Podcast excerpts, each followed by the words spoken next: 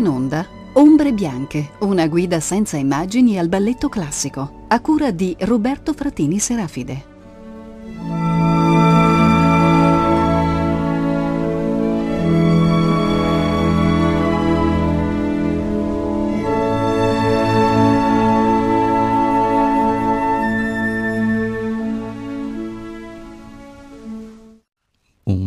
Cordiale e caloroso saluto a tutti i radioascoltatori di Rete Toscana Classica, bentornati a Ombre Bianche, il nostro programma che si occupa di balletto romantico e post-romantico. Sono sempre Roberto Fratini Serafide e oggi vi guiderò all'ascolto di un altro grande titolo di repertorio che è Coppelia, balletto che debuttò all'Opera di Parigi nel 1870 alcuni dati intorno a questo grande titolo di repertorio che attualmente è dei più rappresentati dalle compagnie di tutto il mondo. Uh, Coppelli è un balletto la cui coreografia fu firmata dal grande Arthur Saint-Léon. Eh, la musica era di Leo Delibes e nel ruolo della protagonista Svanilda debuttò Giuseppina Bozzacchi, grande ballerina di origine italiana. Il sottotitolo di Coppelia era già in francese La fille aux yeux d'émail, la fanciulla dagli occhi di smalto. Questo perché Coppelia, il nome che dà il titolo al balletto, si riferisce a una bambola che è diciamo, l'oggetto feticcio di tutto il balletto, una bambola che rappresenta una fanciulla e eh, la cui credibilità, diciamo, la cui similitudine con la realtà creerà nel corso del balletto diversi equivoci.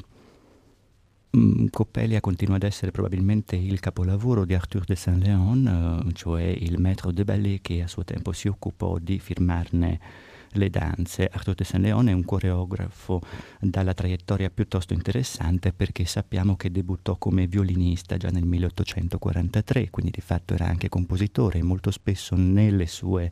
coreografie, nei suoi balletti vi sono diverse variazioni che furono composte direttamente da lui ed è una cosa che non può stupirci considerato che per tutto l'Ottocento normalmente le prove dei balletti erano accompagnate non come accade attualmente da un pianoforte, quindi da un maestro accompagnatore al pianoforte, ma diversamente da uno o due violinisti. Di conseguenza la cosiddetta partitura per il balletto, lo spartito di prova, quello su cui i coreografi appuntavano i passi, era normalmente uno spartito destinato a uno uno o due violini. Fra i capolavori coreografici di Arthur de Saint-Léon si ricordano anche La Vivandière, in cui debuttò quella che sarebbe stata poi la sua compagna di vita, cioè la grande ballerina napoletana Fanny Cerrito, altro capolavoro degli anni 40, La Fille de Marbre, la fanciulla di marmo e altro capolavoro di Arthur de Saint-Léon, Le Violon du Diable. Fu appunto per Le Violon du Diable, cioè per Il violino del diavolo, grande balletto degli anni 40, che tutte le variazioni furono personalmente composte sia musicalmente che coreograficamente dallo stesso Arthur de Saint-Léon oltre alla grande vivacità della trama, oltre alla scelta di un soggetto eh, intrigante, sicuramente Coppelia deve il suo successo anche alla bellezza delle musiche che Leo Delibes, nato nel 1836, morto nel 1891, scrisse per questa operazione. Delibes non fu un compositore particolarmente fecondo in termini ballettistici, di fatto partecipò alla composizione delle musiche della Source, partecipò alla composizione travagliatissima delle musiche di un altro capolavoro post-romantico che era Le Corsaire, ma soprattutto viene ricordato per le musiche di Silvia, capolavoro diciamo di tema arcadico anacreontico che debuttò all'Opera di Parigi nel 1876 e che fu probabilmente l'ultimo grande balletto a debuttare all'opera nel corso del XIX secolo. Ora, il caso di Coppelia, in termini poetici, è un caso piuttosto peculiare, perché Coppelia, mh, mm, cronologicamente, cade esattamente nella fase di massima decadenza dell'opera di Parigi e del tipo di tradizione ballettistica che l'opera aveva coltivato a partire dagli anni 30. Siamo cioè alla fine dell'era romantica propriamente detta. La Russia sta decisamente prendendo piede, quindi di fatto eh, il ballettismo russo, il grande post-romanticismo russo si sta imponendo e mh, in Francia si registra una grave crisi di ispirazione, quindi una crisi legata all'arresto, alla battuta d'arresto dello sviluppo tecnico, a una battuta d'arresto in termini di ispirazione poetica e anche a una caduta generale dei mezzi spettacolari. Uh, Arthur Saint-Léon, il coreografo di uh, Coppelia, di fatto rappresentò in questa fase una sorta di trait d'union tra la tradizione francese e la tradizione russa, non solo perché fu tra uh, i pochissimi a viaggiare generosamente fra i due paesi, a creare balletti in entrambi i contesti, russo e francese, ma anche perché di fatto contribuì a una definitiva sistematizzazione del vocabolario della danza classica e del vocabolario dei passi e fu anche tra i primi a creare un sistema di annotazione, di trascrizione, cioè delle coreografie, pubblicando nel 1852 un trattato dal titolo Stenocoreografie, cioè letteralmente stenocoreografia, l'arte di appuntare, di annotare i passi di danza rapidamente. Eh, vista in questo contesto di eh, crepuscolo della civiltà romantica francese e di ascesa della civiltà post-romantica russa, Coppelia si può definire come un balletto di transizione, in un certo senso il sintomo di una strategia diversiva all'Opera di Parigi. Strategia diversiva che consisteva nel rinunciare ai classici eh, topoi, quindi ai luoghi comuni del balletto romantico, per orientarsi su altre opzioni, quindi cambiare di ambientazione, cambiare di tema, cercare di filmare un balletto brillante e in cui comunque eh, comparissero eh, temi che già in questo momento, già in questo decennio, facevano parte delle ossessioni collettive, dell'immaginario collettivo francese.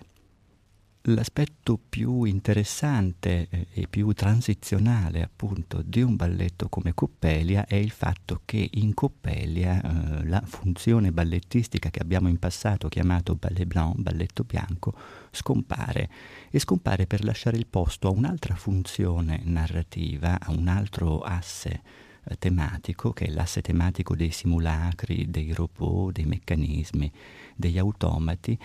che per certi versi ripropone alcune delle ossessioni teoriche già incarnate dal balletto bianco, ma eh, rielaborandole in una nuova chiave, per certi versi più moderna. Tutto questo si deve agli autori del libretto, Arthur Saint-Léon e Charles Nuité, ma si deve soprattutto al principale ispiratore di Coppelia, e cioè lo scrittore tedesco Hoffmann. Hoffman, autore di numerosi racconti e soprattutto di una raccolta di racconti intitolata L'uomo della sabbia, che ispirò direttamente eh, Coppelia e che era esponente di un romanticismo quasi gotico, di un romanticismo quasi nero, comunque un romanticismo di segno inquietante, costantemente attraversato da una vera e propria ossessione per lo sdoppiamento fra realtà e fantasia, per lo scivolamento del dominio della realtà nel dominio della fantasia, un romanticismo ossessionato dal tema del sosia, del doppio, del simulacro. Per capire in che termini questa funzione narrativa dell'automata, della bambola animata e semovente, in qualche modo mh, mm, prosegua, continui eh, il discorso inaugurato dal Balletto Bianco in uh, opere anteriori, è il caso di ripercorrere brevemente la trama di Coppelia.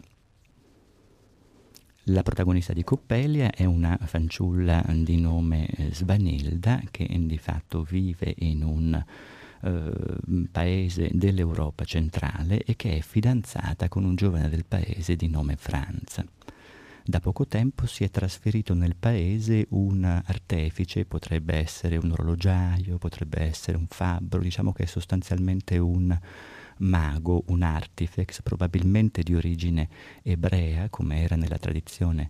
del tempo, un uomo insomma un po' misterioso, un po' inquietante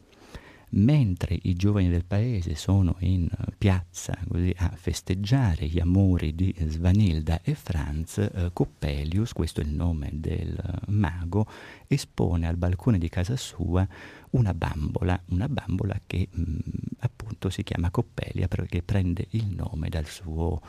padre, dal suo creatore. Coppelia rappresenta una um, bellissima riproduzione di um, fanciulla e ovviamente è talmente simile al vero che tutti i giovani del paese se ne innamorano, nessuno di loro capisce di fatto che Coppelia è soltanto un artefatto, è soltanto un manufatto. Di lì a poco i giovani del paese, e tra questi anche Franz, si danno a corteggiare spudoratamente Coppelia, a dispetto della danza piuttosto legnosa che Coppelia, messa in piazza da Coppelius, danza davanti a tutti. E tutto questo desta le ire della giovane Svanilda e delle sue amiche.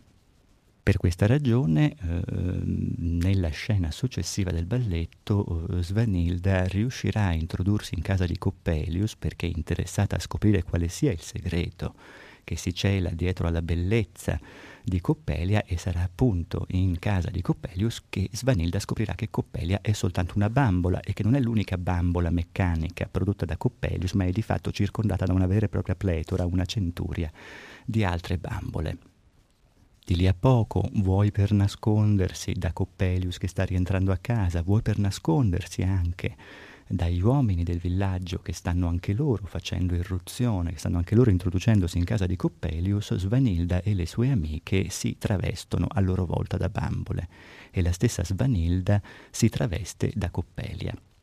Di lì a poco, vistala in casa di Coppelius, Franz le farà la corte, dichiarerà cioè il suo amore a quella che crede essere Coppelia, ma che è di fatto la sua fidanzata Svanilda, sotto le mentite spoglie della bambola. Ovviamente questa scena si conclude con un'orribile sfuriata di Svanilda ai danni di Franz e Svanilda lascia il suo fidanzato. Nell'ultimo atto del balletto il paese è riunito per la celebrazione dell'arrivo di una nuova campana, ci sono ovviamente grandi festeggiamenti e questo dà eh, luogo a un esteso divertissement del quale parleremo più in là ed è durante questo divertissement che infine Franz chiede e ottiene a fatica il perdono di Svanilda. Quindi c'è il classico happy end e Svanilda riesce a convolare a giuste nozze col suo fidanzato. Il dato interessante e inquietante in questa trama sostanzialmente comica e un po' surreale di Coppelia è che effettivamente per la prima volta nella storia del balletto romantico la protagonista femminile si trova a dover combattere, a dover rivaleggiare in amore con un simulacro perfetto e si trova a doversi travestire da quel simulacro, quindi lei stessa simulare di essere il simulacro per riuscire a riconquistare il suo fidanzato. Sappiamo che la moda degli automati, quindi la moda delle bambole semoventi, era una moda che aveva invaso l'Europa e che si era imposta già dalla fine del XVIII secolo. Nel corso dell'Ottocento questa mitizzazione dell'automata si alimentò anche di una serie di ossessioni socioculturali alimentate dalla rivoluzione industriale in corso, per cui di fatto durante la rivoluzione industriale il rapporto tra uomini e macchine cessò di essere un rapporto ludico e si trasformò poco a poco in un rapporto sempre più alienante. Questo stesso rapporto tra uomini e macchine invece continuava a essere improntato su valori mitici e magici proprio nel dominio del racconto eh, per l'infanzia o nel dominio del balletto, dove la macchina tornava a essere un artefatto di tipo magico, cioè un artefatto dai poteri mitici. Perché in qualche modo a partire da Coppelia il balletto europeo cominciò a coltivare, eh, a coltivare l'ossessione delle macchine, l'ossessione dei robot e dei simulacri? Perché in un certo senso l'automata e soprattutto l'automata femmina eh, era il doppio speculare della ballerina così come tutta la poetica romantica l'aveva costruita, l'aveva architettata, perché se la ballerina era una donna in carne e ossa che faceva di tutto per trasformarsi in una pura figura, quindi di fatto un oggetto naturale e vivo che faceva di tutto per trasformarsi in qualcosa come un artefatto, l'automata era un artefatto concepito per sembrare vivo, concepito per sembrare organico se la ballerina era qualcosa di vero che si sforzava di sembrare falso, l'artefatto era qualcosa di falso che si sforzava di sembrare vero. E dietro a questo contrasto tra ballerina e automata, che sarà un contrasto che ritroveremo per esempio anche in Lago dei Cigni, dove di fatto la protagonista Odette a un certo punto sarà sbaragliata da un doppio, da un simulacro che è Odile, la maga malvagia che si presenta al principe sotto le mentite spoglie di Odette stessa dietro appunto questo oh, contrasto tra la donna e il simulacro si nasconde un discorso più generale sul contrasto tra la figura umana e la forma che assume, la tensione diciamo tra la persona viva e la figura che rappresenta, che è un contrasto tra arte e vita, che è un contrasto tra organicità e forma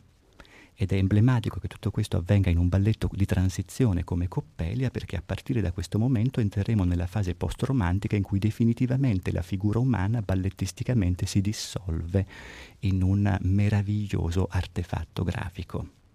una curiosità che possiamo aggiungere alla trattazione molto rapida così di questo tema dell'automatismo in danza è il fatto che la protagonista di Coppelia, come ho detto, si chiama Svanilda. Svanilda che è un nome la cui radice Svan fa riferimento direttamente ai cigni. Tutto questo crea così un interessante trade union, un interessante ponte tra la protagonista di questo balletto comico e eh, quella che sarà la protagonista di lì a pochi anni di un grande balletto tragico come Il lago dei cigni dove nuovamente sicuramente sarà questione del contrasto tra una donna, la forma a cui quella donna è obbligata, e un'altra donna che si presenta come il simulacro, diciamo, il perfetto automata, la riproduzione meccanica della prima donna, della prima eroina. Ma per iniziare mh, con il nostro programma di ascolti relativo a Coppelia, ascoltiamo senz'altro eh, l'ouverture e mazurka dalla Coppelia di Leo Delibes, straordinaria ouverture perfettamente bipartita con una prima parte ambientale e piuttosto inquietante e una seconda parte che invece è una straordinaria mazurka ballabile che torneremo poi ad ascoltare nel corso del balletto stesso.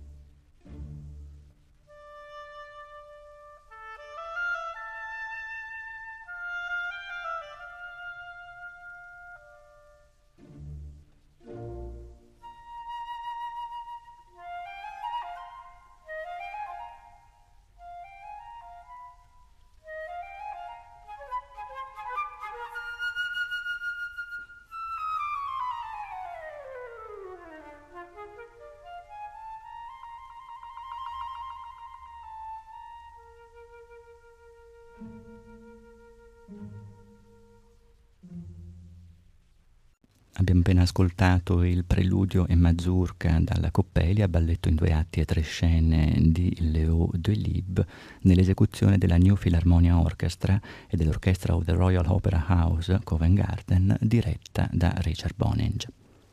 Il prossimo frammento che ascolteremo nuovamente dal primo atto di Coppelia è il frammento che eh, musicalmente illustra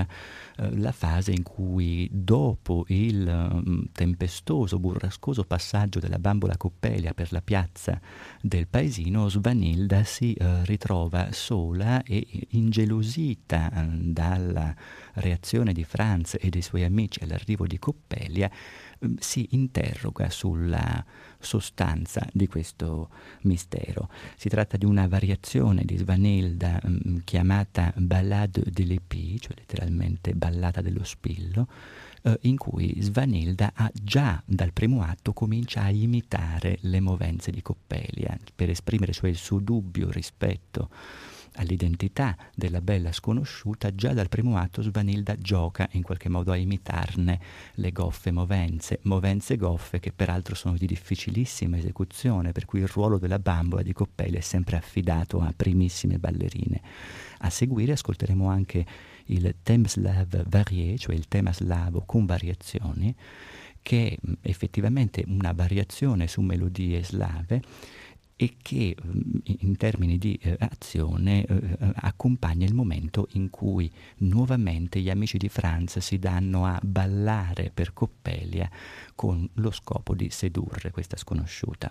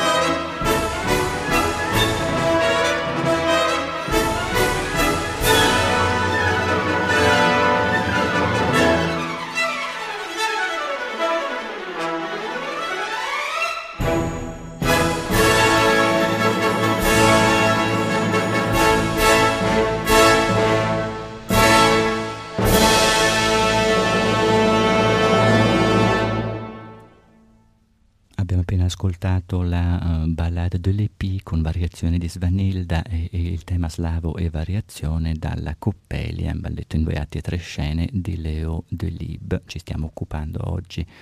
di questo grandissimo titolo del repertorio comico e proseguendo nel nostro programma di ascolti affronteremo adesso eh, la seconda scena del primo atto, che è effettivamente il cuore tematico del balletto Coppelia, il momento in cui Svanilda con le amiche si introduce in casa del uh, fabbro dell'artifex, dell'artefice, del mago Coppelius e scopre che di fatto Coppelia è una bambola e che la casa stessa è piena di automatismi dello stesso tipo.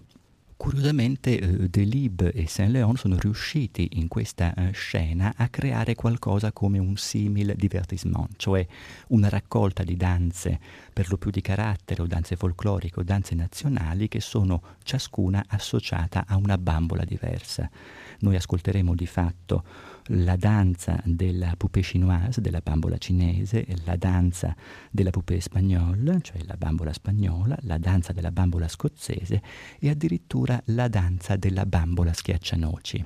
che è mh, mm, un pezzo musicale e coreografico perfettamente precursore di ciò che sarà il grande sviluppo del tema dello schiaccianoci animato nel balletto Lo schiaccianoci del 1892. Schiaccianoci che sarà anche esso ispirato a un racconto di Hoffman. Mm, questa raccolta di danze di carattere che fanno il breve divertissement della seconda scena atto primo eh, viene chiamata globalmente in partitura musique des automates, cioè la musica degli automati. Componendo una musica destinata direttamente agli automati, Leo Delib inaugura una specie di moda. A partire da questo momento molto spesso l'esistenza, il passaggio in scena di bambole meccaniche simulacri verrà accompagnato da musiche di sapore timbrico, di impostazione timbrica e ritmica molto peculiare. Si tratta di musiche che quasi sempre eh, riproducono il ticchettio di un orologio, considerato che gli orologi sono storicamente i primi automati della storia, quindi i primi meccanismi automatici della storia e molto spesso sono musiche dai timbri eh, luminosi, brillanti. È il caso di ricordare che alcuni strumenti in questo periodo nascono e che addirittura nella prima metà dell'Ottocento impazzava per tutta Europa un'intera orchestra di automati, quindi un'orchestra di bambole che suonavano strumenti meccanici. Questa musica degli automati si imporrà e di fatto conquisterà anche le scene russe poi attraverso Tchaikovsky, che ricordiamo fu grandissimo ammiratore di Dolib. Inutile dire che chiaramente ogni bambola è caratterizzata in termini coreografici secondo l'area geografica di appartenenza e che ogni bambola danza su un ritmo automatico, vagamente meccanico, ma che è sempre il ritmo di una danza legata alla sua area d'appartenenza, per cui la bambola cinese chiaramente ballerà su un ritmo parecchio ticchettante, secondo il pregiudizio riguardo alla musica cinese che si alimentava in Europa, la bambola spagnola balla su un bolero, la bambola scozzese su una giga. Quindi passiamo senz'altro all'ascolto di questa scène e musique des automates dalla seconda scena del primo atto di Coppelia.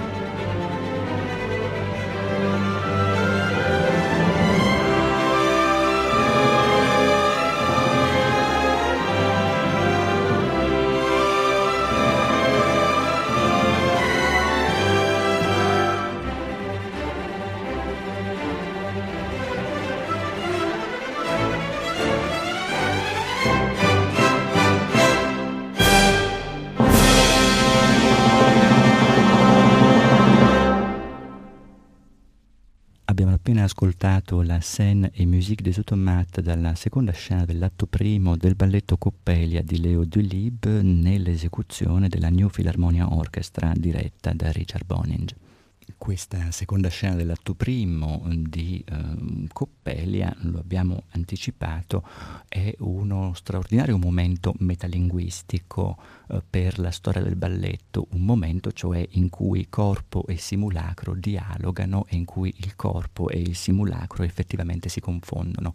soprattutto un momento in cui il corpo della danzatrice da una parte e il corpo del simulacro dall'altra parte appaiono entrambi come oggetti eminentemente auratici. Eh, questo se consideriamo l'aura eh, come ehm, la virtù dell'artefatto, del manufatto fatto di eh, apparire dotato di vita propria. Benjamin avrebbe detto più tardi che eh, l'aura caratterizza quelle opere d'arte che ci danno la sensazione di stare osservandoci più che di essere osservate da noi. Quindi in realtà tanto la ballerina come il robot, come l'automata, inseguono qualcosa come una aura prodotta attraverso il movimento, uno scintillio, diciamo, un brillio. Nel secondo atto mm, di eh, Coppelia, che è appunto l'atto in cui tutti i nodi vengono al pettine perché Franz, sbugiardato, scoperto nel suo tentato adulterio da Svanilda, sarà costretto, vestito già da nozze, a chiederle perdono, tutto il paese, come abbiamo anticipato, sta festeggiando l'arrivo di una nuova campana e per questo a uh, aprire l'atto è una grande marche de la cloche, cioè marcia della campana, a cui si accompagna una grande danza collettiva. A questa danza collettiva segue un gran divertissement, che è un divertissement piuttosto originale come impostazione perché il taglio tematico, il pretesto tematico del divertissement in questo caso è rappresentato proprio dalla successione delle ore e dei momenti della giornata, quindi c'è un valzer delle ore e a questo valzer delle ore seguono danze e variazioni che illustrano ciascuno momenti distinti della giornata, per cui ci sarà un momento eh, della preghiera, un momento di eh, discordia e guerra, un momento per fare la pace e un momento destinato al lavoro che è la danza chiamata eh, fileuse. Ascoltiamo intanto senz'altro la marche de la cloche, la marcia della campana, eh, l'introduzione alla scena successiva e questo primo valzer delle ore che apre il divertissement del secondo atto.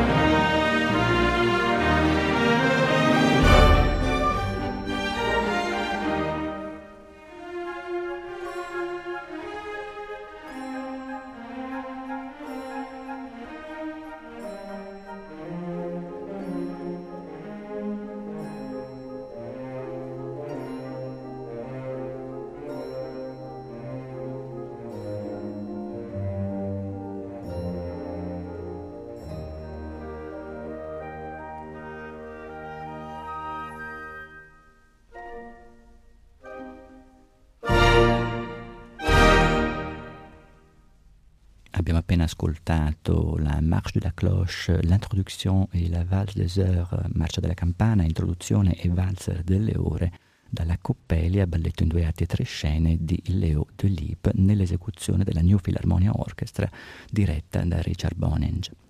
volendo selezionare altri due brani da questo un gran divertissement del secondo atto di Coppelia, probabilmente eh, la scelta deve cadere su altri due frammenti che sono la fileuse, eh, cioè la filatrice, diciamo, l'arcolaio e la preghiera. La fileuse è interessante perché nuovamente il balletto europeo sceglie come immagine eh, del lavoro, metafora del lavoro, l'arcolaio stesso con un tema musicale che riproduce in qualche modo l'ossessivo girare dell'arcolaio. Sappiamo che questo stesso tema della filatura come metafora della danza ci sta accompagnando già dai tempi della film Algardé e della Silfide e in qualche modo Coppelia mette così un ultimo accento, un ultimo accenno al trattamento del tema e di seguito la prière, quindi una danza di carattere che vorrebbe illustrare eh, il momento della preghiera all'interno della giornata, ma che si trasforma ovviamente per Franz nell'occasione di implorare perdono da Svanilda.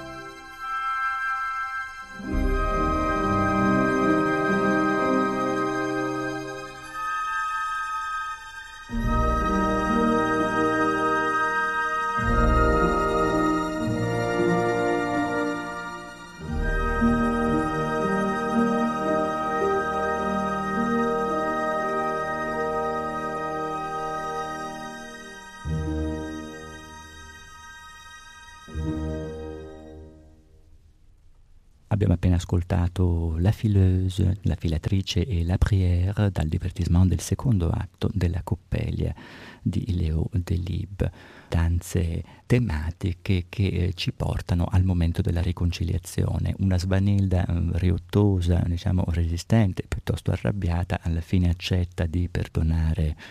eh, accetta di perdonare Franz e eh, Franz e Svanilda convolano a uh, giuste nozze. Il momento della riconciliazione eh, è accompagnato da questo straordinario adage de la réconciliation, uno degli ultimi frammenti eh, di eh, Coppelia, che fa le veci di un vero e proprio adagio di grand pas de deux, quindi un vero e proprio adagio di gran passo a due coniugale. Ascolteremo pertanto sicuramente l'adage de la réconciliation e la danse de fête, cioè la danza di festa che accompagna poi il fidanzamento ufficiale di Svanilda eh, con Franz e a continuazione a seguire il galoppo che è la sfrenata eh, danza di festeggiamento, diciamo, del fidanzamento avvenuto e che rappresenta anche la conclusione di questo balletto.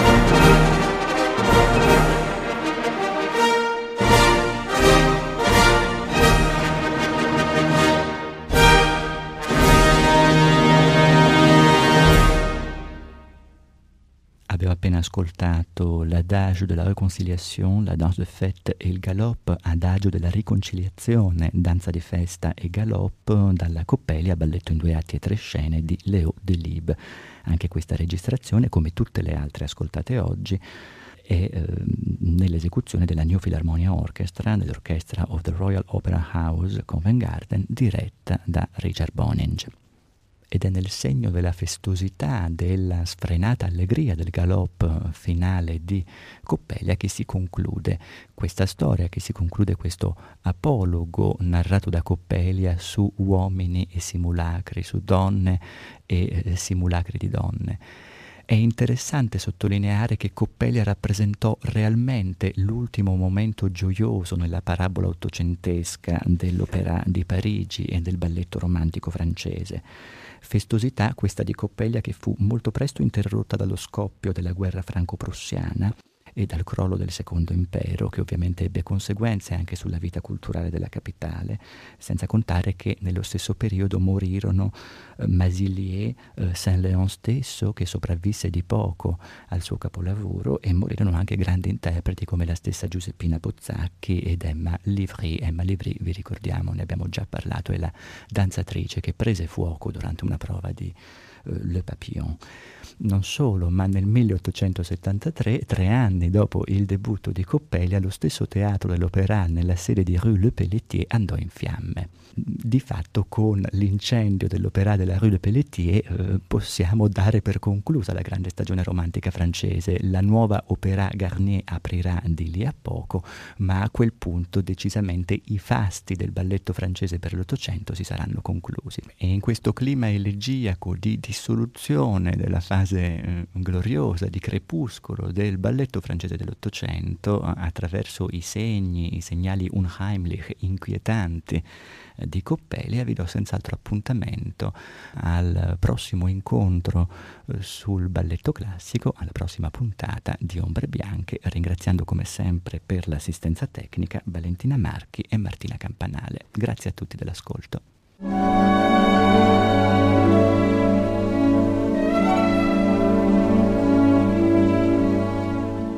Abbiamo trasmesso Ombre Bianche, una guida senza immagini al balletto classico, a cura di Roberto Fratini Serafide.